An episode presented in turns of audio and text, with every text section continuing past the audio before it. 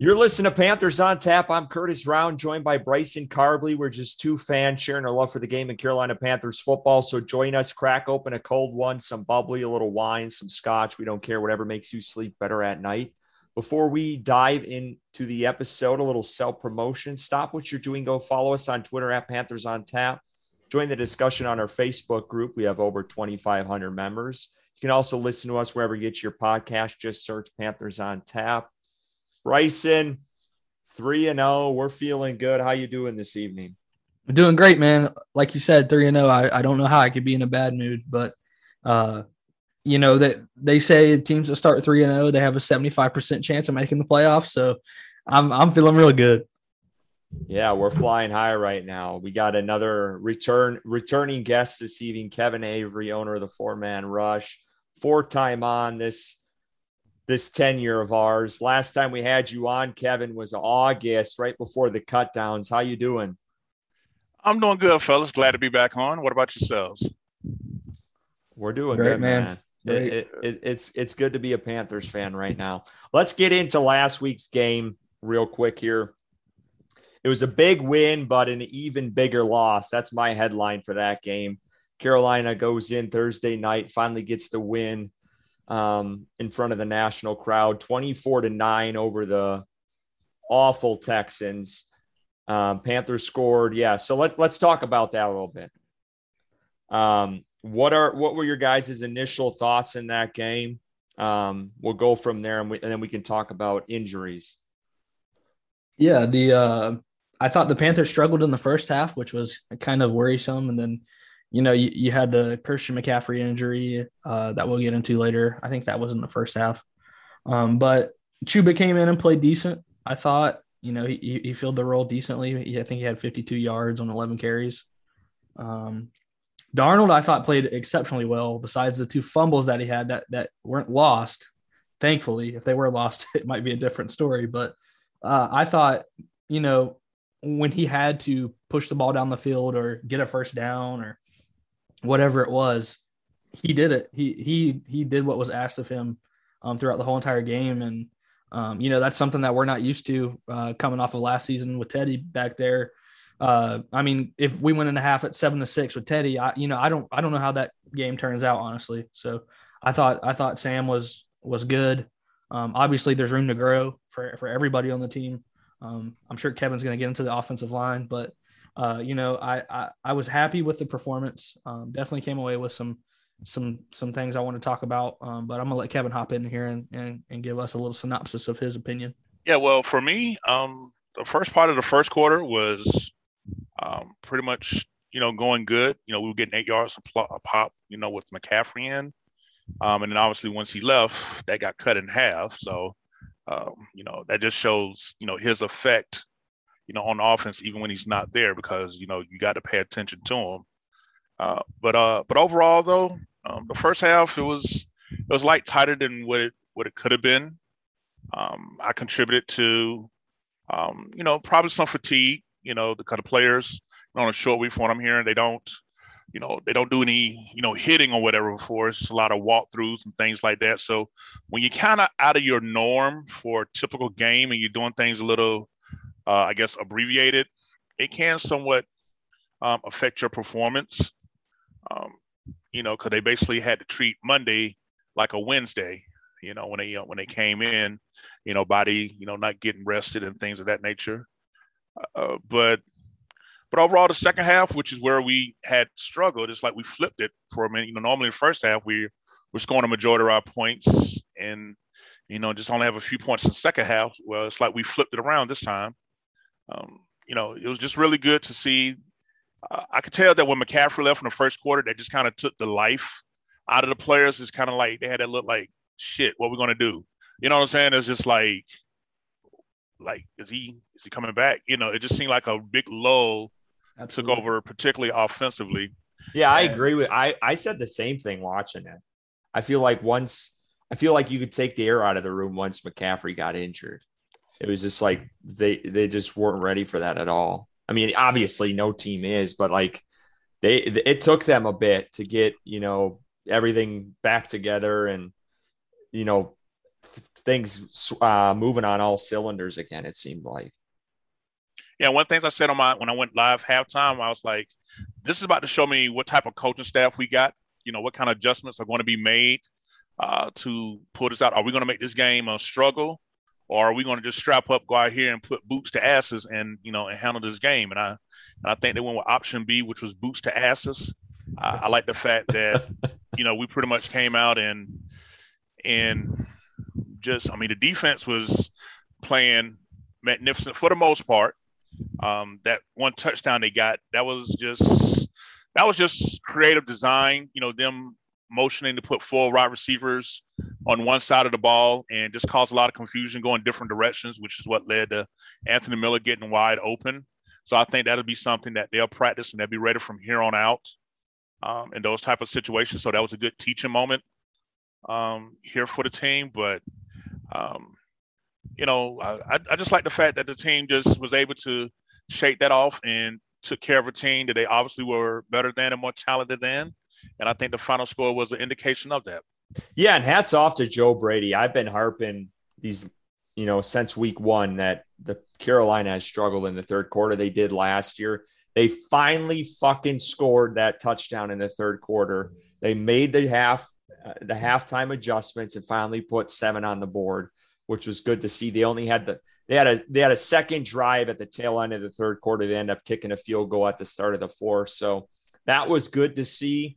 I thought defensively, I mean this team this team defensively is it's it's it's so fun to watch. Shaq Thompson, I wrote down he's a he's a stud. He's he's having his I think he's playing his best season this year right now uh, five tackles, tackle for loss, two QB hits, an interception on the year. He should have two or three already.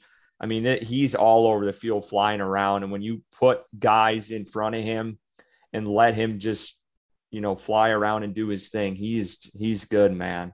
He has really been good. I want to talk about though. We let's bring up let's bring up the injuries here. Christian McCaffrey and J.C. Horn.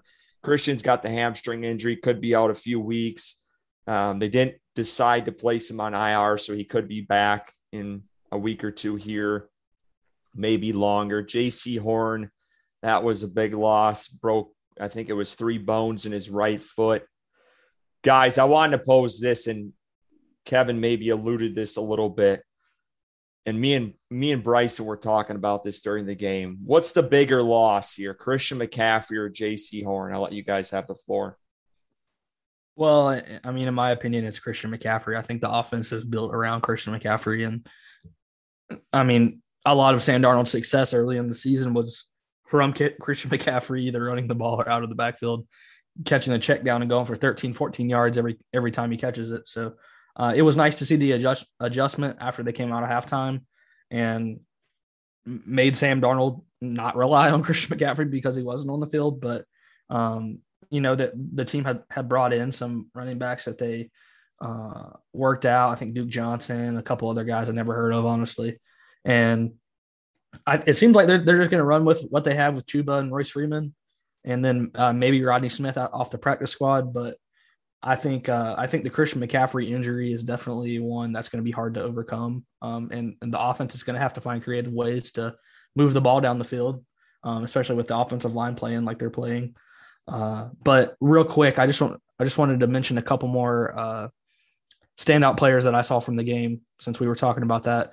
Obviously, you got to shout out DJ Moore. He had a hell of a game. Eight eight catches for 126 yards. Uh, one most underrated receiver in the NFL, in my opinion. And then Haason Reddick had a, a sack and a half. He continues his dominance on the defensive line. I think he's top 10 in the NFL on uh, success rate, um, c- coming off the edge, um, success rate. And then the Tommy Tremble coming out party. I think that's why they felt felt decent about that trade we, that we'll get into later. Um, he had a rushing touchdown and a 30 yard reception. So just a couple players I wanted to highlight there. But yeah, uh, to get back to your point, um, definitely Christian McCaffrey, in my opinion, is the one that matters the most to this team. Kevin, who you got? McCaffrey, Horn? Um, just to keep it interesting, I'm gonna flip it to the other side. I'm gonna give you valid reasons why it's J.C. Horn. Because number one, we've seen this with Chris McCaffrey last year, what it's like to be without him. So it's, you know, I know it's a new team every year, but and don't get me wrong, I'm not by any means downplaying his his value or his importance, but you know, this won't be like a, oh my God, what do we do? How do we game plan for this? You know, you got 13 games last year where you game planned and had uh, success running the ball and you know catching out the backfield without Christian McCaffrey. You know, so um, so for me, I'm I'm looking at it from an aspect of, you know, what Jaycee Horn was doing, even though he's a rookie, but look at his impact. You know, he coming into the game, he had the second um, lowest uh, QBR passer rating when target. I think it was like 41.3. Um, you know, and that's for like not just rookie cornerbacks, but that's like all cornerbacks in the league. Um, he had only been targeted what three times and only given up maybe like three catches um, here. So, you know, when you had that type of shutdown, hey, we ain't got a double team, take this what this this is what really allows our defense, which I think has got to carry the team, to be honest with you, uh, to be the way that they are, because you don't have to, you know, double team the, the, the opposing team's number one receiver. You know, that means that you can send more players after the quarterback, or you can drop more um, in the coverage. You know, when you're facing those, you know, multiple wide receiver sets. You know, just knowing that this one player can has got, you know, the number one option. And you know, with JC Horn, he's playing in both the slot and on the outside. The fact that he can neutralize the, you know, number one wide receiver option. Because when you think about it, even though it's only been three games, but have y'all seen the, you know, the what the number one option for each team, what they got? Got nothing. You know, at least when they played J.C. Horn, or when he followed them around. So I just think that this stellar defense that we're having, um, that you know, just can you just really just plug in somebody? I know that, um, you know, we got guys like you know Keith Taylor, the rookie we drafted out of, you know, Washington. You know, um, you know how ready would he be? Uh, you know, we got an older veteran and you know Rashaan Melvin, who's decent, but again, who can have that type of impact? You know, as far as like saying, hey, I got this guy one on one. You know, I mean, it's mm-hmm. Donte Jackson in his fourth year with the big contract, you know, extension as a possibility. You know, is he willing to step up and say, hey, I got the number one wide receiver. Y'all figure the rest out. So, you know, for me, I, I think that the impact by the loss of Jaycee Horn is going to be something that's going to be, you know, battle tested because now teams are going to be willing to target because he really wasn't getting thrown at a lot because he had showed when you do, you know, you get no success. So, you know, that's my argument why I think it'll be um, more, it's more going to be more of adjustment to adjust without Jaycee Horn and Chris McCaffrey because, you know, we've done this without McCaffrey before, but we never had a shutdown. We haven't had a shutdown corner in years that's allowed our defense to play the way that it's played. Yeah, call me crazy. I'm I'm not playing devil's advocate. I thought J- the loss to J.C. Horn was huge, and I think clearly they they thought something of it, making a trade for it. Um, a lot of the reasons you already said, Kevin, but the way J.C. Horn flies around the ball, he just he opens up for a lot of these other defensive players um, to to kind of move around and play fast too, which is good. Um, I also think the depth in the secondary is lacking. So with him going down, I think that hurts. I think that hurts them a little bit. And then for the reason you mentioned too with Christian McCaffrey, they've dealt with it before. They drafted, they drafted Chuba with this in mind, bringing in a complimentary back, but also keeping in mind, you know, McCaffrey's gotten injured. He's got an injury history, and they brought in someone and clearly drafted someone um, to to compete. And I I think I think Chuba is going to pick up the slack for him and what they had in the secondary behind, you know, Bouye is coming back. He's going to add something. But I think without JC out there, you just have Jackson and Bouye. That makes that cornerback room a little thin.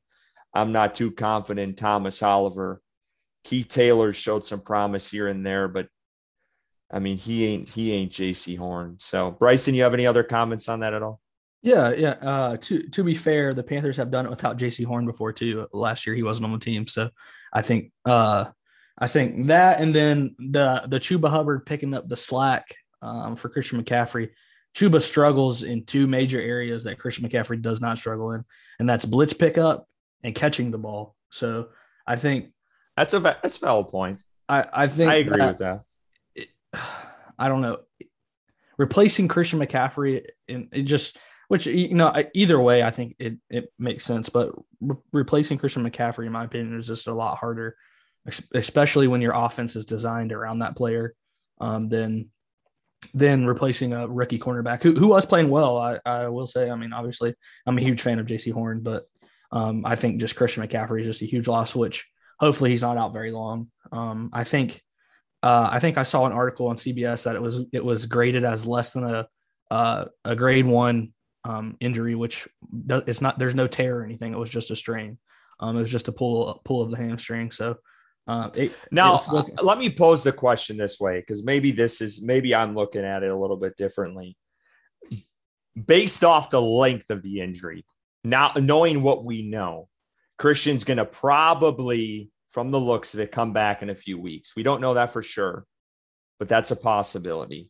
Jaycee Horn might not come back this season. Are you still saying that it's a bigger loss to have Christian McCaffrey out a couple weeks and JC Horn out the whole season? Because that's the kind of way I'm looking at it. I think no, impact. I think impact wise, Christian McCaffrey has a bigger impact on this team than J.C. Horn does. I agree with that.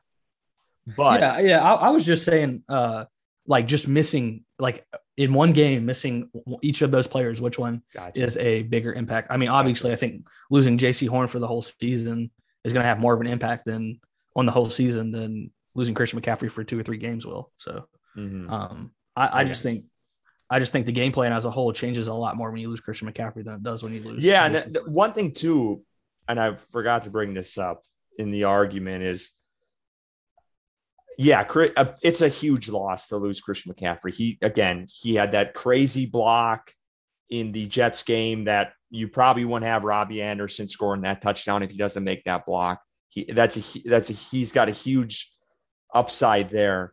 But also, I feel like with him out, and you saw this in the last game towards the end, Sam Darnold was, you know, getting some of these other guys involved. He wasn't so focused on, oh, McCaffrey's there for the check down. He's my safety blanket. Let's get it to him. And I feel like you saw Joe Brady open up the playbook more or Sam Darnold look to other guys, which I think is a positive too. So I feel like there's an underlying thing there as well. Kevin, any thoughts on that? Uh, yeah, I mean, to counter Bryson's point, he was saying that well, J.C. Horn won there last year, but look at the impact on the defense. Look at our third down defense this year from last year.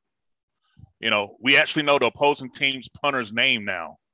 You know, we one of the teams leading the NFL in three and outs. You know what I'm saying? I mean, the ability to like eliminate, you know, conversions by third down via the pass, like we're top five. You know what I'm saying? So yeah, but, he wasn't here last year, but we didn't have that type of impact in our in our secondary that allowed that to happen. You know, we had, you know, what what Rasul but Rasul Butler, Douglas, uh, Rasul Douglas, Rasul yeah. Douglas.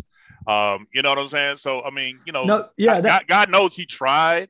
You know, I mean, you know, God bless his heart. I mean, I don't even know if he's you know, playing with anybody. I mean, hell, I see that um what's his name? Ross Cockrell went back to Tampa and got a ring. So, you know, yeah. damn, you know, it's crazy. But um, like I say, just to have fun with the argument. Um, but yeah, I mean, I you know, like I say, if, if someone doesn't give that shutdown ability, would his defense be as effective as it is currently as it currently is now? You know, that type of coverage allows us to get all these sacks and hits that we're getting because these quarterbacks are not immediately throwing open like they're you know, like they're used to doing. Yeah. Yeah, that, that's a fair point. And um I, I think the third down the third down percentage uh definitely uh the defensive line helps helps a lot with that with the way that they're getting pressure. But absolutely, I mean, I think J.C. Horn is a big part of the reason why uh, we've been getting off the field, and um, and I, and I agree with you, man. I, am a huge Horn fan, so. Um, but let's uh, unless you got anything else, Curtis, I just want to transition into um, the potential replacement for why JC Horn is out or for while he's out. No, uh, I'm cool. Let's move on. Right. So there was a there was a trade um, that happened. Uh, it was was it yesterday? Yeah. Okay. Yeah, it happened yesterday. Um, the Panthers traded Dan Arnold in a third to the Jaguars for C.J. Henderson in a fifth. Um, there's a lot of conversation swirling around C.J. Henderson if he's, you know, if he really has love for the game, if he wants to keep playing, uh, there was even reports that he considered retirement this past offseason. Uh, I I wanted to get your guys' opinion on the trade, and do you think Matt Rhule can can turn his career around? I mean, he was just a, the tenth overall pick last year. Yeah, let me jump in here. Relax. We need to relax, and it's not you, the outside bullshit noise. Matt Rhule, If there is anyone who's going to turn around a player, it's going to be Matt Rhule. Okay. This guy knows they've dealt with guys like this before. And I feel like Matt Rhule's the guy to do it. And the Panthers cornerback co- coach, Evan Cooper's had some relationship with him. I think that's a big reason why they brought him in. Um, Matt Rhule loves guys that are just, they just have, they're just pu- purely talented. The guy was a ninth overall pick last year. And if he can figure out the stuff and, sh- and the shit inside of his mind, and you know, and Matt Rhule can get his love for the football and love for the game back, which I think he can do. I think this was a steal. It really was, and it is a no-brainer. Dan Arnold wasn't doing a whole lot, or uh, Sam Darnold wasn't hooking up with him at least. And Tremble has started to come on a little bit, and hopefully we see a lot more of him involved in these next couple of weeks. And Ian Thomas, but I think to get a to get a number one or get a first round pick from last year, a guy that they heavily vetted and was considering taking uh, alongside Derrick Brown in the first round or taking him over him. This is this is a no brainer, and I just it's I think it's about time us as fans can finally get excited for a GM who gives a shit during the season. He is going out. You have a guy like JC Horn who's had such an impact on this defense go down. And I don't know if Marty Hurney was doing this in the past and he just couldn't get the deal done. But to go out and go get a guy like this who, yeah, there's risk involved. I mean, like you said, you mentioned it. There's, there's, you know, um, Urban Meyer having to drive to his house to come pick him up to go practice and all this other shit that you're hearing. Yeah, there's some risk, but if this guy can get it together and do his half was what he did in Florida, I think they got a really good trade here. And it's it's so exciting to see Scott Fitterer Merkin, man. I'm sure any team that wants to trade right now, Scott Fitterer is the first one on speed dial for any team that's going to get rid of someone. Kevin? Yeah, I mean, you know, this this trade, I you know, I was pleasantly, you know, surprised, you know, because he was someone that the Panthers were considering taking with the seventh overall pick in the draft last year, but you know, no one um, saw uh, Derrick Brown falling that far, who who was my pre-draft, you know, uh, crush per se, because uh, I knew how bad we needed to uh, find that interior lineman on defense to really, um, you know, help us get this turned around. Uh, but yeah, I mean, for the things that you mentioned, you know, the relationship that Panthers defensive back Evan Cooper had. You know, he offered um, C.J. Henderson a, scholarship. You know, when he was, uh, matter of fact, I heard it when he was playing JV. you know, that's how intrigued he was that early. That in the ninth grade, you know, he was that interested in um in um C.J. Henderson, and then on top of that, you know, Matt Rhule tried to recruit uh, C.J. Henderson when he was at Temple. You know, so the you know the, obviously this current Panthers coaching staff has definitely been a been a fan of CJ Henderson. So when the opportunity, you know, came up and for what we gave up, you know, don't get wrong, I was a fan of Dan Arnold and I was excited to see him, but let's call it for what it is. We gave up a journeyman tight end and a third round pick, you know, for which you can make arguably the guy who has the talent to have to be the top cornerback out of the 20 um 20 draft. You know, that's that's that's a walk-off grand slam for me you know, um, you know, so hey, we're not picking nobody day two of the draft and draft next year. Whoop de doo. You know, we're talking about, you know, I'm looking, you know, long term. I'm looking at 2022, which is which sets up perfectly for what I've been saying. Wait to Rhule's third year. You know, when teams trot out, you know, because 11 personnel with one back, one tight end, three wide receivers is used 60% of the time by offenses. The fact that we can put out a a, a healthy Hill, J.C. Horn, um, a rejuvenated C.J. Henderson, or re-signed Donte Jackson, and we still got A.J. Bouye, and then for depth we still got you know um, um, a Keith Taylor. Uh, man, I haven't been excited about this cornerback room in a long, long, long time. I mean, not only are they young, but they're talented. You know, they're athletic. They're they're fitting the mold that that Matt Rhule has put in. I mean, you know, I don't want to label them yet, but you can see that with Fitterer, you know, he's trying to create Legion of Boom 2.0 Southern style.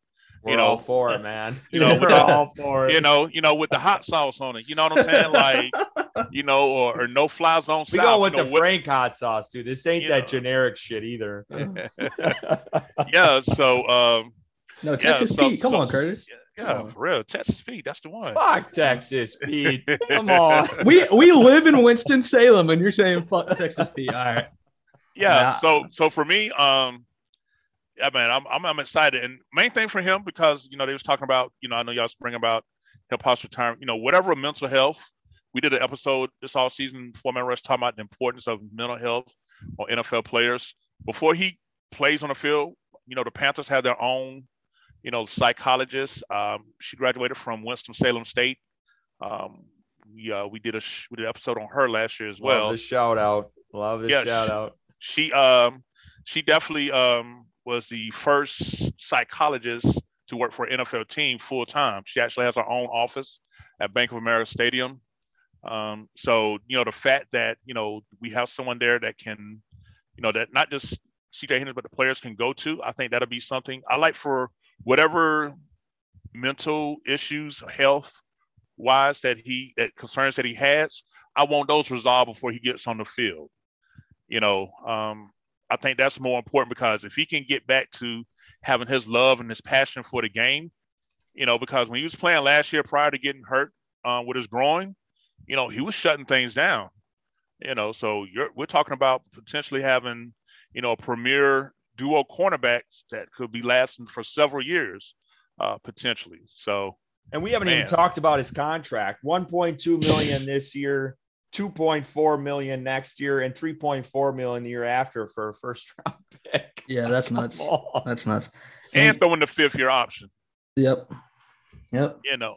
And and I think even this season he's uh when he's played um he's graded I think in the top 10 for corners in uh in uh, run defense. So he's he's stepped up his game there. Um and then like Marshawn Lynch said, you got to take care of your chicken. So uh, hopefully he, he gets his uh, he gets his, his mind right. I, I think you know a change of scenery is, is good for people a lot of the times. I mean, so far it's looked good for Sam Darnold. So uh, hopefully this these uh, these coaches and the staff can can get him right. And you know, I think C.J. Henderson is literally a clone of of the build of corner that J.C. Horn is. Like they are so alike. Uh, like their even their uh, RAS scores, like their height, their weight, like they, they are literally a clone of each other almost. And to have both of them on one roster uh, for the foreseeable future, if they stay healthy, is just, I mean, Panthers fans have a lot to be excited about with that. Let's talk about Fitterer. What What are your guys' thoughts on this guy so far? I did, I'm just curious. I, I, love him. I mean, I, I, I really, you know, I, I, I'd like to see him address the offensive line a little bit more, maybe. But other than that, I think you know he's made solid moves all around the roster, and I mean, just in the since the time he's been here, I mean, this roster has gotten ten times better, and since the time Matt Rhule's been here, it's gotten hundred times better. Uh, you know, I I think that that together they're they're a great pairing.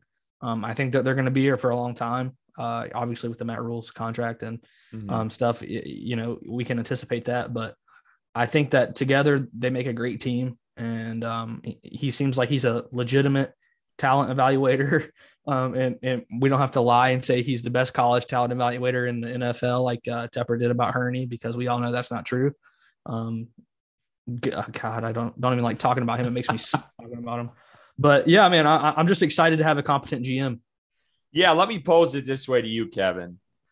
Seattle, they got shit by Russell Wilson for not addressing their offensive line. Do you think? I know he hasn't done a lot yet with the offense line. We all know that. Do you think he's learned from that and will change, or you just haven't seen enough yet to make that make a comment on that? Well, for me, you know, I know Fitterer's got the title of GM and things like that, but per the contract, all final personnel moves are approved by Matt Rhule. So for me, it's got to go back to him. What I'm thinking is Matt Rhule's approach to the offense line we brought in, they mostly been, you know, RAS heavy. And for those that don't know what that is, that's the relative athletic score. you know, these these are guys that you know have great athletic traits um, and skill set. And, and what he did that made him successful in college was to coach these traits, coach these players with these traits up, and make them effective into winning. And I think that in his second year on the step, he wants to see if his way can work in the NFL. And I think that if he goes back and rewatch this whole season, now don't get me wrong, I hope our offensive line play improves, but I don't have enough confidence to see anything yet um, to feel like that it's going to improve by much, and that we pretty much going to have to live by the skin of our teeth, um, and hope they do just enough to make us, you know, allow us to get enough points to win. Um, I think that when he looks back at this season, regardless of the record, and see, you know, the you know how low our pass block win rate is, how low our run block win rate is, I think that with us with us having the type of upcoming salary cap that we're going to have, and even though we're missing, you know, day two draft picks, I really see offensive line being something that uh, that's going to be addressed.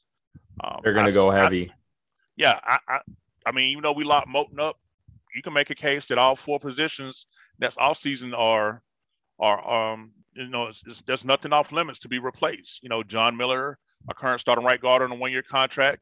This is Paradis last year of his three year deal that we signed him in 2019. Um, could we see? Irv- could we see a Chiefs? You know, a Chiefs thing. I don't mean to cut you off. Where oh. you see a whole new offensive line basically through free agency in the draft. I, I, I will hope so my hope is that the play that we do this year will make us in a more attractive place, you know, because you know if we play in this level, if we can maintain this level of play or even go even higher with this defense, and as an offensive lineman, you think, damn, they just an offensive line away from being the shit. You know what I'm saying? I'm thinking that that's going to be something that could possibly be make this an attractive place. You know, Matt Rhule's already getting the reputation around the league of being, you know, a player's coach, someone that's uh, you know, encourage us, let the players be themselves, but uh, you know, go by this mantra of, you know, let's get one one percent better today than it was yesterday. Um, you know, I, I really think that that that could be something that could cause that to be an attractive situation because if you look at upcoming offensive linemen that's coming free agents um, in that season, it's, it's, it's, some good prospects out there. Uh, now with this offense that we run, you know, with Joe Brady, we are pr- primarily a zone, um, a zone blocking team, but I like to see us get some guys with some man power blocking schemes because I don't know about you guys. When it's third and one or fourth and one, I'm not confident whatsoever. Unless it's Sam Darnold running up the middle. and, and, and, even that, I mean, don't get me wrong. I'm glad. Hey, he's been damn pretty good I'm glad that. they called it a touchdown because that's my team. But if I was a Houston Texan, I'm like, that wasn't no damn touchdown you know, on that on that second one. I mean, you can make a case for that. Uh, you know, I, I I would just hate that our playoffs would be on the line, fourth down on the one yard line. We need a yard to go, five seconds left. You know, and we try to run the ball and get stopped. Mm-hmm. That would be the most sickening way to to to to, to break a football fan's heart. The fact that we can't get one yard. Like uh, I'm gonna do the research and put it out later to convert un, during Matt Rhule's tenure so far, how, our conversion rate um, has been on third and one and fourth and one because I've seen way more failures uh, than successes. Yeah, that's true. That's true. Mm-hmm. Kevin, I, wanted to ask you while we're on the topic of offensive line, why are why are these rookies not getting getting any playing time right now, man? Like, why is Dennis Daley and you know John Miller? I, I think is he's been okay, but uh, even when Elflein was in and playing dog shit, like the worst offensive lineman in the league, um, why are Deonte Brown and Brady Christensen and even uh, Michael Jordan, the the guard we signed from the Bengals, like why are these guys not not getting a chance out there? Well, if you want to, choose to believe what Matt Rhule say, and I, I typically tend to do, even though you know he he is known to he'll never throw a player under the you know if he them, and I can respect that. You know, a lot of fans be like, "Man, Matt Rhule lying. He was just saying this one of the best, and now he's gone."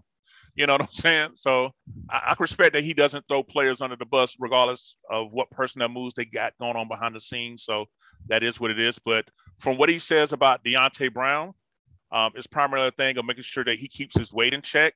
Um, he is currently in the 330s.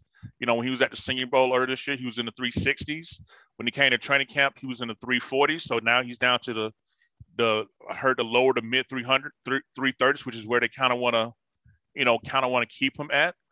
Um, but he said that far as him goes, he doesn't provide that flexibility, position flex, because he only plays one position, which is guard. Now, mind you, that may be the case, but instead of having him at right guard, which we saw during the preseason, why not put him back in his position he had Alabama at left guard, which by far has been the biggest eyesore to watch so far this season. You know, whether it's Amen. Elflein, um, the the snaps that Brady Christensen um, has gotten. I mean, my God, it's just like so abusive. Like it really made mm-hmm. me appreciate the the Greg Van Rotens that we had that man that position down. You know, I mean, it's just really like wow. And then the whole thing with Brady Christensen, um, you know, getting reps to play. Uh, he got, like I say, he got those elite traits, but when I watched his film during the preseason and I, and I, and I shared my breakdowns online with them, even when he's playing against second and third stringers, he wasn't dominating. Now he does have an elite first step. His get off on the line of ball is quick as hell. I love it. I'm, I'm not even going to lie from me. He takes good angles, but when it comes to bringing that ah that physicality to that to that defender, uh, he's lacking. He gets he gets thrown off easily. Um, he's he's not, you know, he's not putting that er, into his blocks and to, to get the guy away. Now I'm not saying he's got to pancake everybody, but you know, you got to get some movement. You know, getting mm-hmm. there fast, you know, and getting there strong is two different things. I like the fact that he gets there fast, but once you get there, what you gonna do with that defender? And that was just something that repeatedly um, I just I just don't see enough of. And as far as the other guy we got, Michael Jordan out of Ohio State College that went to um, Penn State, uh, he was going to be a developmental player, be brought along slow anyway. Matt Russo when he got here, you know, whether it's mid season or late season, um, he's someone that we're thinking about down the road. So I wouldn't expect to see him um, anytime in the upcoming weeks, which is fine because again, you're thinking long term. Going back to Deonte Brown a little bit, I think this game is going to be a wake up call for the offensive line. I think you're going to see the true colors of how shitty the this front five is. And I, you can quote me on this. I think Brown will start after this game. That's my prediction. He will start at left guard after this game. I think they're going to have a hard time with Dallas's defense. And Daley is he's not cutting it, man. He, he's he's he's just not cutting. It. And Elflein wasn't either. That might be the worst signing Scott Fitter has done so far. And you and you can put Matt Rhule on that too if he's calling the shots as well. But Elflein just isn't the guy, and Daley so far isn't. And I, I I like Kevin's point before. You could I think you could really see four four different offensive linemen in here next year, um, which would be nice yeah, some, some so. elite free uh, agents yeah. coming in. But yeah, I think this offensive line, me and Bryson have been talking about this for months, and Kevin, we've talked about it with you. They are going to live and die by this offense line. This is going to be the Achilles heel of this team. And it has been for years because they don't know how to fucking address it. It's really ridiculous. And hopefully they give some of these rookies some time. I like Christensen. I wasn't a huge fan of him earlier you know, a couple months ago, but I think from what I've seen from him, I think he's worth a shot at one of these guard positions. I don't think he goes to tackle yet, but that was one of my questions. And this kind of sticks with the offensive line. Do they shake things up this week? Because they had they had nine days off. I mean, this is the mini buy for them. And I posed this question on Twitter. Do they make a decision here where they put um, Brown in or Brady Christensen somewhere, do you do you guys think they're set at Erving, Daley, Paradis, Miller, and Moton? I think they stick with it, but I think after this week changes are coming. But I uh, just uh, yeah. wanted to get your guys' take. I think th- I think they that's their starting five for the for the Cowboys. I don't think they're going to change anything. Mm, I think it's a potential because again, if I take it off what Matt Rhule said when you know, when it was asked why, you know, Deonte Brown, uh, you know, whenever um, Elflein would hurt, why he wouldn't get to play on the Texans, and Matt Rhule said, and I quote, Well, only because it's a short week, and that's a that's a short amount of time uh, for, to expect the rookie to play. So when you think about that, okay, that was a short amount of. So had it not been a short amount of time, was there a possibility? So for me, now that you've had ten days, you know, now that you quote and had this animal in the cage by keeping them inactive, could it be a possibility that that you know during the reps during practice this week that he um, you know, earns the chance to. I'm I'm gonna say start, but at least be getting reps. Um, you know, he didn't say he wasn't ready. He just says just a short amount of time on a short week, you know, to throw a rookie out there. So for me, let's I say this: do you do you think he's going to be a healthy scratch this week? Because that's been the thing. He's been a no, healthy scratch these last two games. Is he going to be the healthy scratch this week? No, he would not. I think he I think he gets to rock the jersey this week, being um, full pass uniform. I agree. I, I don't I don't think he'll be a healthy scratch, but I don't see him starting. But you know, I, I could see him getting some reps this week for sure. If they're trying to ease him into it, if that's their plan, then um, I you know I don't think that the Cowboys' defensive line is better than the Saints' defensive line that we faced. Um, I think the Cowboys have you know they've had Micah Parsons lined up on defensive line, and he's been pretty good, but uh, I think they lost Dexter Lawrence. Um, and then other than that, you know, I really don't know uh, very many more players on their defensive line. So uh, I, am not really as worried about the Cowboys defense as you seem to be, Curtis, um, the defensive line wise. So um, I, I, could see them transitioning Brown in to, to get his feet wet during this game. That's fair. Well, let, let, let's go to quarterback because this is – this was something we talked about all off season about. And, you know, so far, so good from Darnold. I want to pose this question to you guys. I saw this today in an article. Comeback player of the year. I know it's early. We're only three games in, and Carolina has had a cakewalk of a schedule. I maybe the Saints game was that was a that was a decent one. But comeback player of the year. I'll start with you, Bryson, on this. Do, do you think he deserves it or is at least in the running? I think Dak Prescott's going to be really hard to beat this year for comeback player of the year if, if he plays throughout the whole year. But um, I, I mean, I don't even know if really he's going to be in the conversation because I think it's more of, you know, pe- players that were out for the whole season or – missed a significant amount of time. I like he, he didn't miss that many games last year, did he? Like it, he missed like what six, something like that. Mm-hmm. And um, I you know I I really don't think he'll be in the conversation for comeback player of the year. Kevin, you know, with the media obsession with you know like like you said with the Dallas market, um, it would be hard for me to uh, to, see that. Um, now, if he wouldn't have missed any time, I, I would think that uh, if anybody would have been in position, I think McCaffrey would have would have been in position for Combat player of the year. Absolutely. Um, you know, because he missed 13 games. Um, what exactly is Sam Darnold quote coming back from? Now, I don't know if they got this in NFL, and correct me if they do, but um, I know it's comeback. Uh, don't they have like a most improved player award, if, if I'm not mistaken? I'm not sure, but let me give you the definition. I, I'm quoting Wikipedia, so get off my ass already because I know people are going to be on me for that. But according to Wikipedia's definition of NFL comeback player of the year, uh, Uh, it's a player who's shown perseverance in overcoming adversity adversity in the form of injury or simply a poor performance. So if we're going off that, there is a possibility that he could be in it. Again, this is Wikipedia. I just did a quick search on Google, but that is something to keep in mind going off of that oh. award. But Dak is a good one. And I just looked up. Yep, they do have a uh, Most Improved Player of the Year award. It was won by Josh Allen last year. So um, I think that you know if uh, Sam Darnold can start getting a uh, pretty steady touchdown interception ratio, you know, three to one or better. Um, you know, I, I, think that he could put his name in the mix. Um, you know, I like the fact that he's quote dual threat. You know, three passing touchdowns, three rushing touchdowns. uh, you know, you know, I'm just having a little fun with the dual threat thing, but, but I mean, you look at the results. I mean, hey, I mean, if a guy got three of each, you know, he's a dual threat, right?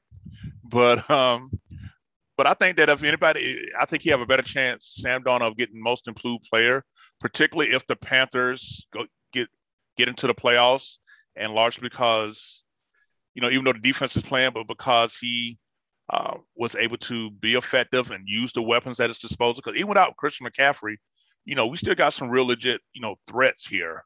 Now mm-hmm. McCaffrey makes those threats even more dynamic, uh, but you know, we could put out some some talent on the offensive side of the ball that's going to give teams fits. And then, you know, with the way that Joe Brady schemes players open, like I don't know if you guys ever like go back and watch and just see, even if the guy's not targeted, you'll see a guy like, damn, he's wide open. How'd he get open? You know, Robbie, like several times last game. Like, like the play design on our passing plays, man, is just like, damn. You know what I'm saying? So um yeah, I, I think uh, Sam, if anything, he got a better chance at most improved uh, player of the year than um, combat player of the year. Yeah, I feel like that's the runner up award for that. This was a question I didn't give to Bryson before because I feel like you guys are the cheerleaders for both of these people, at least at one point in your tenure as podcasters. So we got to pose it. I'll, you guys can fire away, but we got to bring it up. Teddy Bridgewater versus Sam Darnold. Kevin, I know you were a big Teddy Bridgewater fan. Bryson was not. Bryson like Sam Darnold. Just what do you what are your guys' thoughts on these two QBs? Do you think I mean at this point, I, I think we know the answer, but do you think the Panthers made the right move here with Sam Darnold and Teddy Bridgewater? Whoever wants to fire away, go ahead.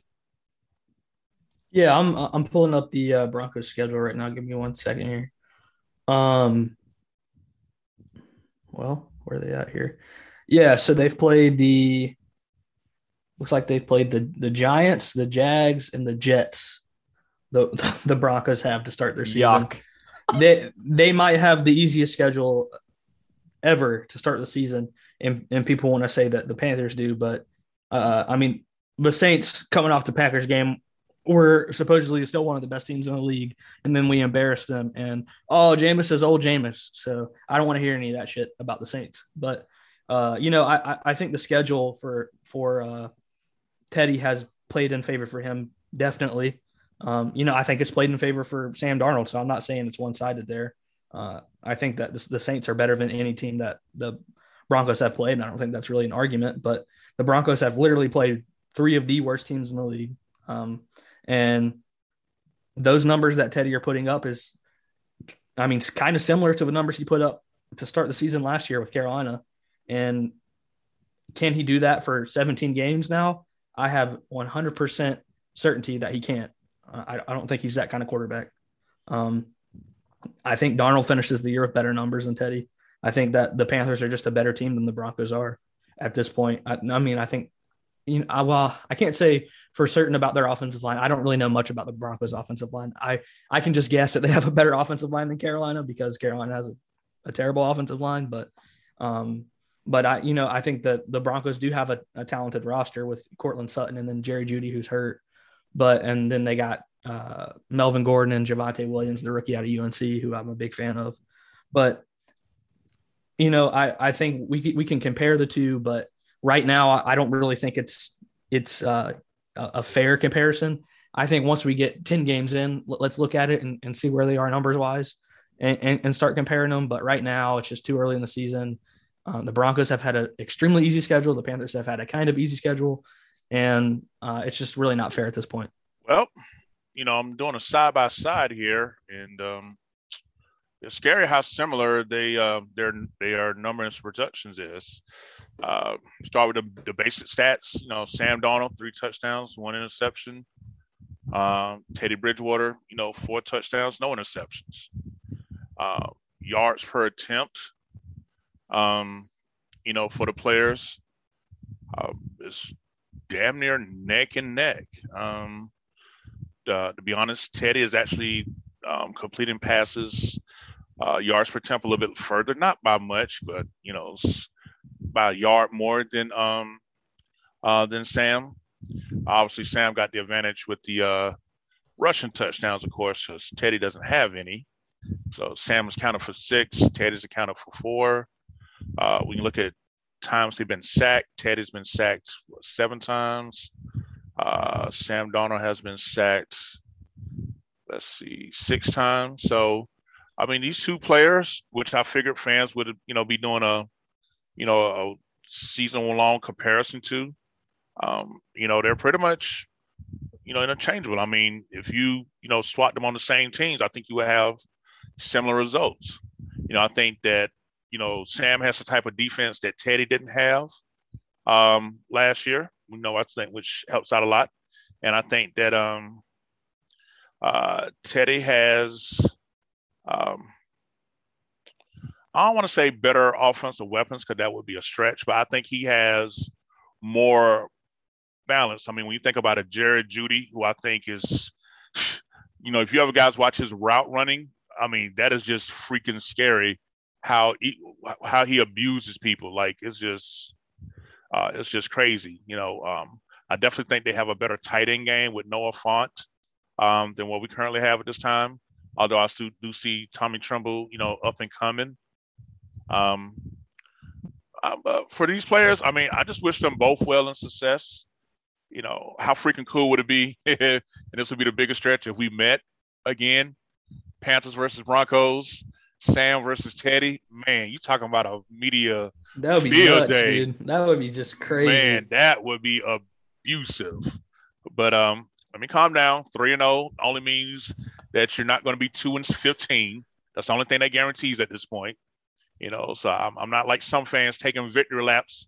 Oh, that means we're going to the playoffs. No, it doesn't mean that because you know, you know, we started off six and two and ended up seven and nine. You know, six and two, you're supposed to make the playoffs, right? So I'm just gonna ease off onto on, onto the things till I get to around November to see uh, what this team is. Um, but yeah, as far as those two players, I mean, they're they're they're, they're damn near playing identical ball right now. Mm-hmm. Yeah, I think it's too early, like Bryson said. I will say this I have been pleasantly surprised with Sam Darnold. I think he's played well so far. And I also think Teddy Bridgewater's played well so far in the situation he's been in. I'll leave it at this. Sam Darnold had 888 yards. He's got 888 yards, three touchdowns, two rushing touchdowns, an interception, and a 66 QBR.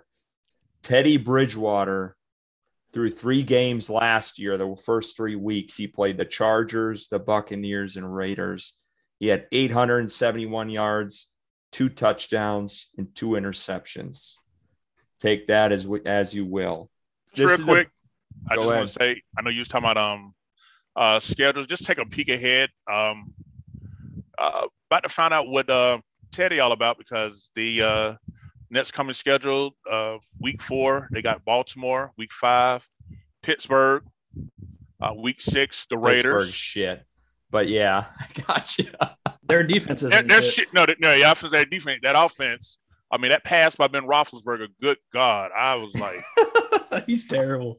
He's so bad. I, I was. They need to call a, Cam Newton uh, up. yeah, I, I was. I was arguing with a with a Steelers fan on Twitter today about how they need to give Cam Newton a call, but yeah, yeah I've been yeah, arguing big, a coworker so, about so their that. next, so the Broncos' next five games: Baltimore, Pittsburgh, Vegas, uh, Cleveland, and Washington. You know, you're talking about five.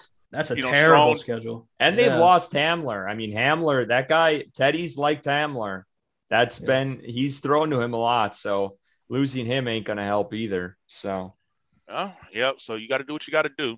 That's a hard. I just wanted to bring. I I I'm not a big fan of bringing up other. I don't. I could give two shits what Teddy's doing, but I know you guys both. I just wanted to cue that and see what. Just have fun. Yeah. yeah.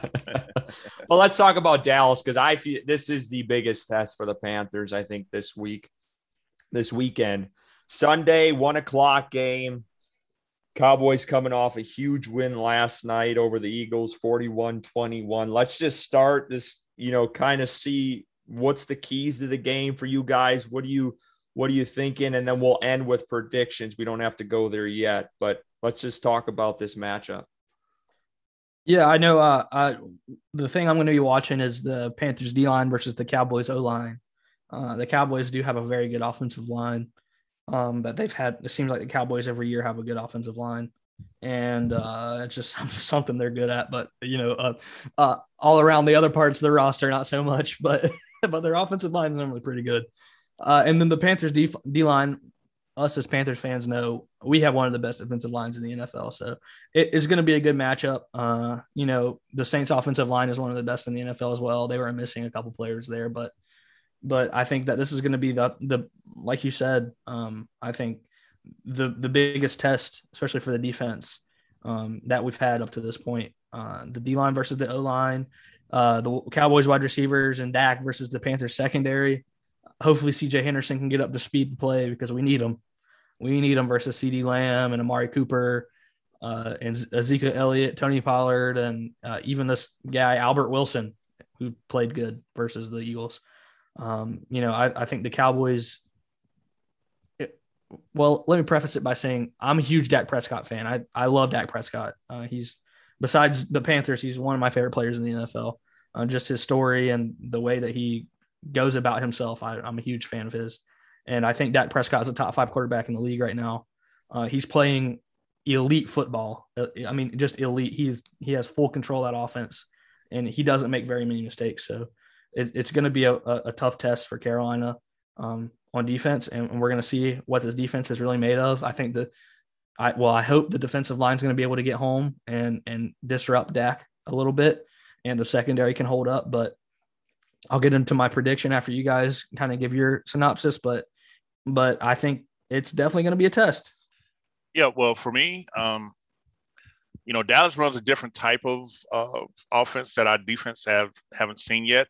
Um, what I mean is that they run they run power they run man power blocking um, schemes. They they're not trying to zone nothing. They're just trying to line up, um, get a hat on a hat, and move you out the way. So this is going to be a game where the Panthers' defensive line is going to have to definitely uh, definitely maintain gap integrity because uh, you know that you know Zeke and Tony Pollard don't mind cutting it back up against the grain against you and um, off to the races.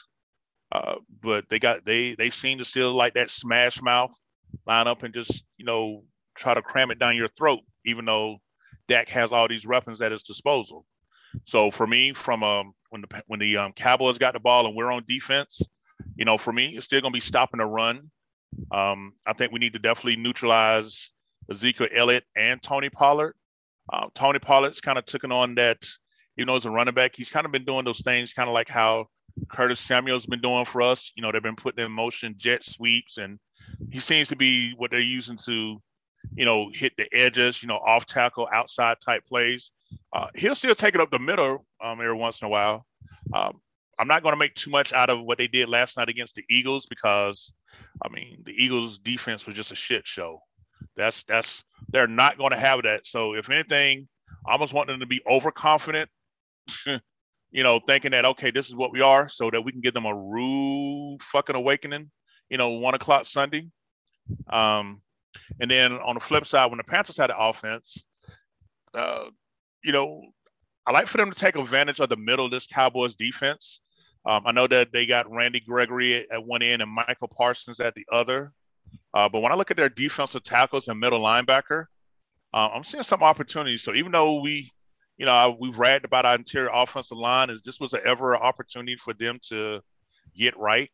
I mean, we're looking at the defensive tackles, um, Carlos Watts, Watkins, uh, some guy named O.C. uh, Dizawai, and then they got injury riddled Leighton Vander Esch, who's not the mobile guy that he used to be. Now, um, Dan Quinn, who's the defense coordinator, did bring over a couple of his uh, Falcons with him. Um, They'd actually got former safety uh, Keanu Neal playing linebacker now, and um, the safety, uh, what's his name? Um, Kazee. Kazee, you know, that was the one that got that nasty hit on Cam when um, yep. Torrey Smith, you know, up them in Atlanta and you know for it. So can't um, stand that son of a bitch. Right. Yeah. So so they're Fuck on there that now. guy. Yeah, he's he's a dirty motherfucker. He's what he is.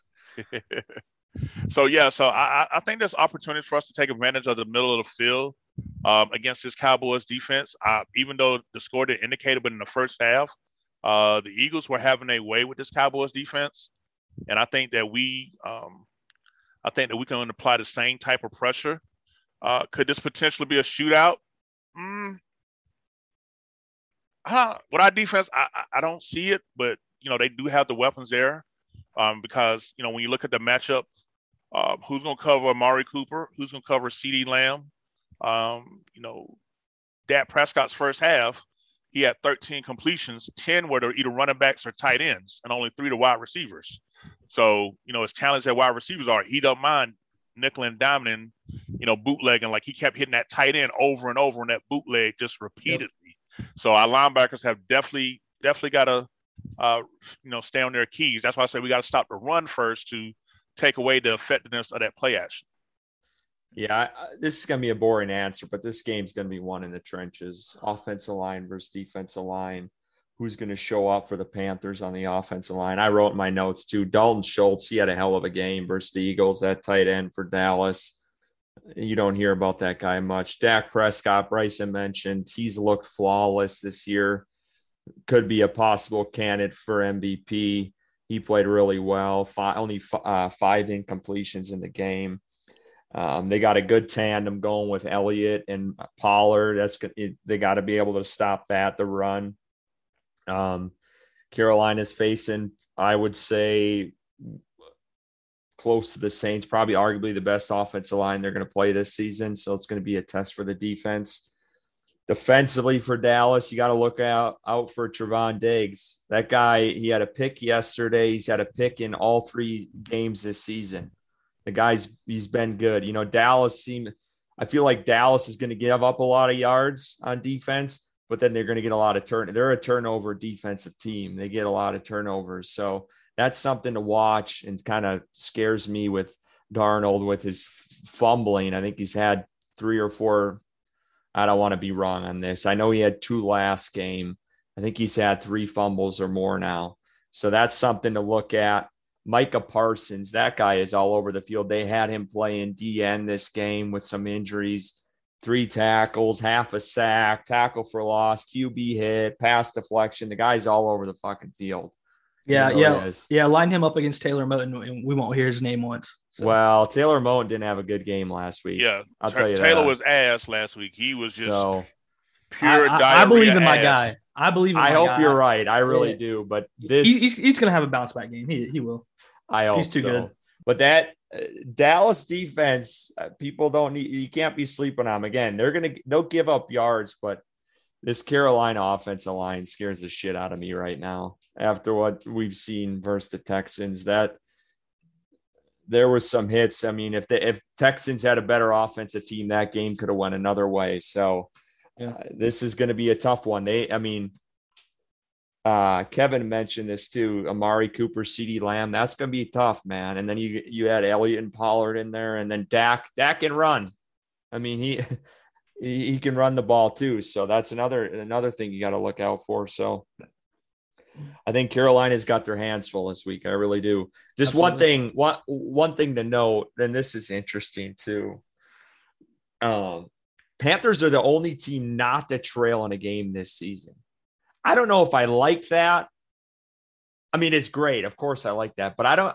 It's one of those things like you kind of wish they did because you you wish they had that experience. That kind of scares me a little bit too, though. Yeah, yeah. You you want to see what Sam Darnold does playing from behind, and yeah, exactly. He's, if he's able to lead like a touchdown drive, does that add the get, pressure get? Yep. Yeah, absolutely. Yep. I'm right there with you, man. Well, um, guys, let's let's talk about it. Do you, you know, Carolina is one of five teams right now that's undefeated. Bryson said it, 75% chance a 3 and 0 team makes the playoffs. Do you think let's just go to prediction. Do you think Carolina wins this one? You got to score. What what do we got here? Yeah, I think around uh what it'll be like 4:30. What was their what, let's go to the betting. Let's go to the betting lines. What what was what were they again? I know you tweeted something out today. What was it, Bryce? Yeah, the Panthers are uh, 5 point underdogs uh, at Dallas. Um, you know, the home team normally gets some points. You didn't uh, like that. You no, I didn't. I, I, didn't. I didn't at all. Um, the Carolina Panthers are undefeated, but they, they, they get no respect because of the teams they played, uh, according to people. So um, I think around four o'clock on Sunday, the Carolina Panthers are going to be 4 0. Uh, I think that they're they're going to beat Dallas. Uh, I think da- uh, Dak is going to challenge this defense like nothing that they've been challenged by before the season. Um, but I think Carolina wins 28 21. So is uh, is that the highest scoring game Carolina's played this year? Yep. Am I wrong 20, on that? Okay. 28 21. Best 28 21. Kevin, you're torn. You're torn. no, because Dallas do do uh, do present some legit threats that could um, definitely um, definitely give us a lot of fits and troubles. Uh, you know, uh, like I say, if Taylor Moton has a bounce back game, that'll relieve half my worries. Um, and as far as uh, you know, Diggs, the cornerback they got, you know, if y'all watch that play, it's easy to pick it off when the when a wide receiver falls down. You know. Yeah, you're right. Route. You're right. but, but hey, you know, that's not his. But three hey, three but, picks in three games. That's pretty fucking good. That ain't a fluke. That ain't a right. fluke. No, no, no. He's definitely talented. He was someone that uh that we definitely had uh, did um watched in the um in the draft last year. So yeah, he's definitely uh uh he's definitely a legit uh playmaker here. Um what think about with a Dan Quinn defense, you know, typically they always been a cover three defense um here. So we got to look look look to take advantage of that. But with the additions they got, they may try to run a little bit more man. So we just got to be in position to take advantage uh, you know, with, with, that being said, I still I still like to uh, see us take advantage of them at, at their linebacker position. I mean, they do got you know Jaylon Smith, um, but you know they got a Leighton Vander Esch and a, a Keanu Neal playing um, against the run. Yeah, that's one thing, but um, you know in the past against our tight ends and running backs, I like to think that we got the advantage. But uh, as far as the final score prediction, I'm gonna say, let's see, Dallas. I'm gonna say Carolina 27. I'm gonna say, I'm gonna say Dallas 16. Wow. So and reason win by 11 versus Dallas. Interesting. Yeah. Interesting. Well, I, I again, I think it's, I think the game's going to be won or lost in the trenches. I think keys, and I've been preaching this all year, is it's obvious third down efficiency in the third quarter. Can Carolina score touchdowns in the third quarter?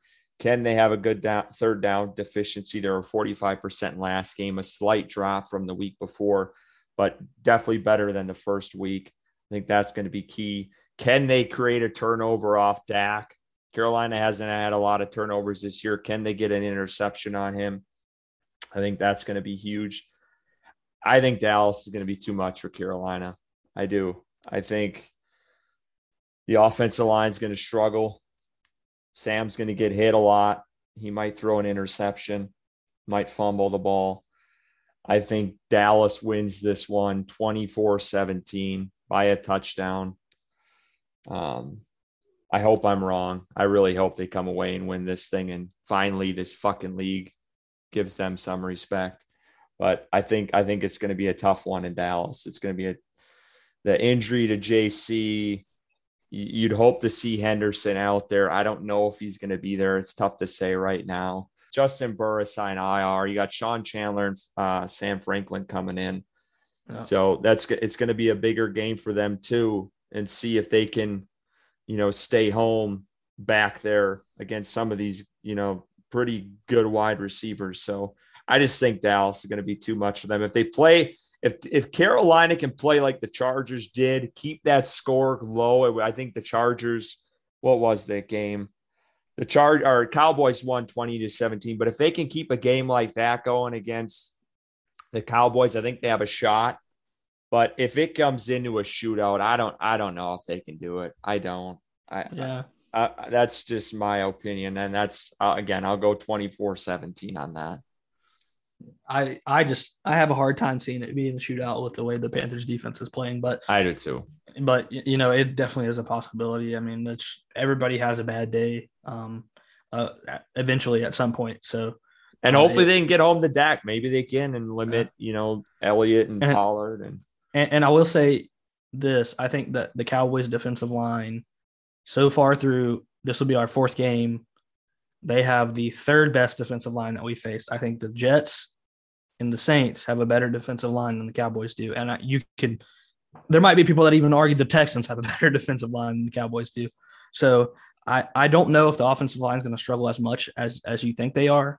Um, I think that this could be a get right game for the offensive line. So uh, we'll see.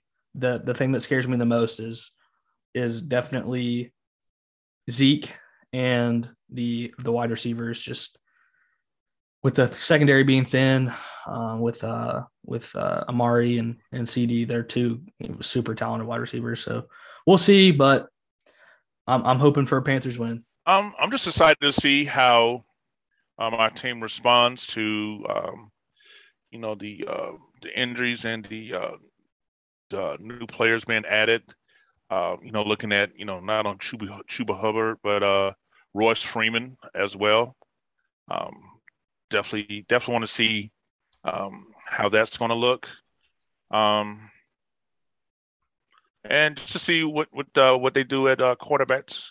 You know, who who gets to start opposite of um, of um, Donte Jackson now. You know, do we throw a AJ Bouye in automatically? Or do we do we do we let another rookie take over? You know, Keith uh, Taylor. Um, do we do we put the old man out there? You know, Melvin. I mean, you know, just you know, is it going to be by committee? You know, who knows? You know, um, but I, I definitely just hope that whatever uh, Phil Snow does that allows us to maintain the same level um, that we've that we've always had that we that we've had so far this season.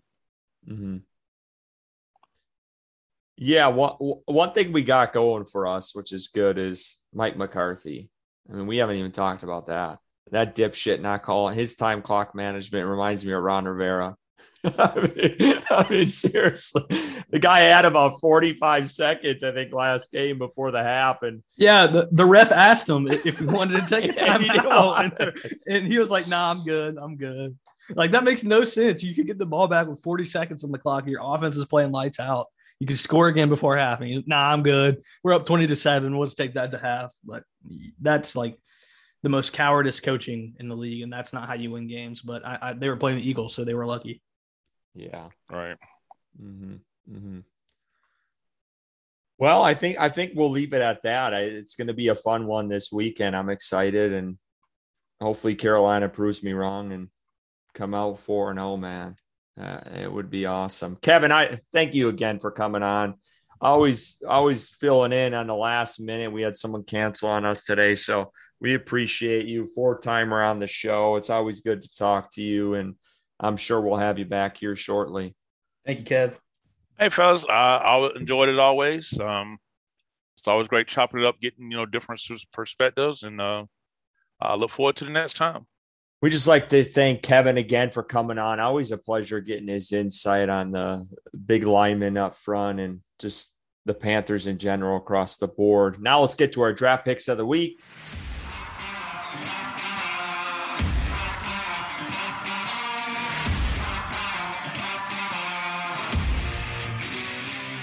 All right, Curtis, I'll start us off this week here. Uh, I got lucky and found a really interesting beer at my local Lowe's Foods um, today. It is a Peaches a la Mode beer from Old Hickory Brewing in Hickory, North Carolina. Um, it is a Berliner Weisse tart wheat beer with real peaches and milk sugars. It's a 4%. Um, and, and like I said, it's in Hickory, North Carolina, not very far from here, like 30 minutes from, from where we are in Winston. Uh, it was delicious. Uh, like I told you, it's it was really unlike anything I've tasted before in a beer. I mean, it was it was peachy. It was definitely peachy, and I'm a huge peach fan. But you could also taste like the the, the milk sugars that they say are in there, and then also it was it kind of gave me a little bit of a sour beer taste. Um, I highly Is recommend. It like a Blue Moon or no? No, not like a Blue Moon. Uh, it, it was more of like a a sour beer. Um, like just uh, general sour beer, but uh, I've never tried Old Hickory Brewing before, and um, I'm really interested to try some more because I saw a different beer there that I might grab for next week, um, a different kind of pie beer uh, that I'm really interested to try. But absolutely recommend it. Old Hickory Brewing, peaches a la mode. Yeah, I'm drinking. We went to this brewery for the game on last Thursday, New Sarum in Salisbury. and I'm uh, this is a Yadkin River Lager. It's it's a really good beer. I I ended up buying I think like a six pack of them. Uh, six point three percent, which is a little bit higher alcohol for a lager. I thought it's a very it's pretty it's a pretty light beer. It says it's influenced by German brewing techniques and New Age American ingredients, unique hybrid, Pilsner brewed with hyper-local Carolina malt house, Pilsner malt, flake corn, flake barley, and a classic German lager yeast strain. It's a really smooth beer. I love it. I will definitely go back here just to get their beer. Seriously, it's it's a good one. Um, go give this one a try again. New Sarum and Salisbury Brewing Company are in Salisbury, North Carolina. Yadkin River Lager. All a lot. They got a lot of beers that are good. I mean, you you were there. Yeah. You liked a lot of them. So Absolutely. yeah, go give them uh, a try. Yeah, shout out to Cheer City Riot for having us there. And then um, just a little kind of FYI, we're we're trying to get the um, Camel City Riot back up and going here in Winston. So if you listen to us and you're local, um, reach out to us on Facebook and and look up Camel City Riot, Camel City Roaring Riot on Facebook and join the group. I think they got close to like 300 members on there right now. Uh, we're looking at a couple different places to start getting the our chapter back together and watching games and events going. So um, just kind of get involved and and give us a, your opinion on a couple places that we're going to post a poll about, and um, we would love to see you guys out. Yeah, I always give the love to the Roaring Riot. It's if you aren't part of it, join it. it. You're not, you won't regret it. You get connected to so many fans, and especially if you got a local chapter. It's good to get out and watch games with fans. We just want to thank everyone for listening to Panthers on Tap. You can catch all of our episodes every Thursday wherever you listen to your podcast. Give us a follow on Twitter at Panthers on Tap for all your analysis and breaking news. And as always,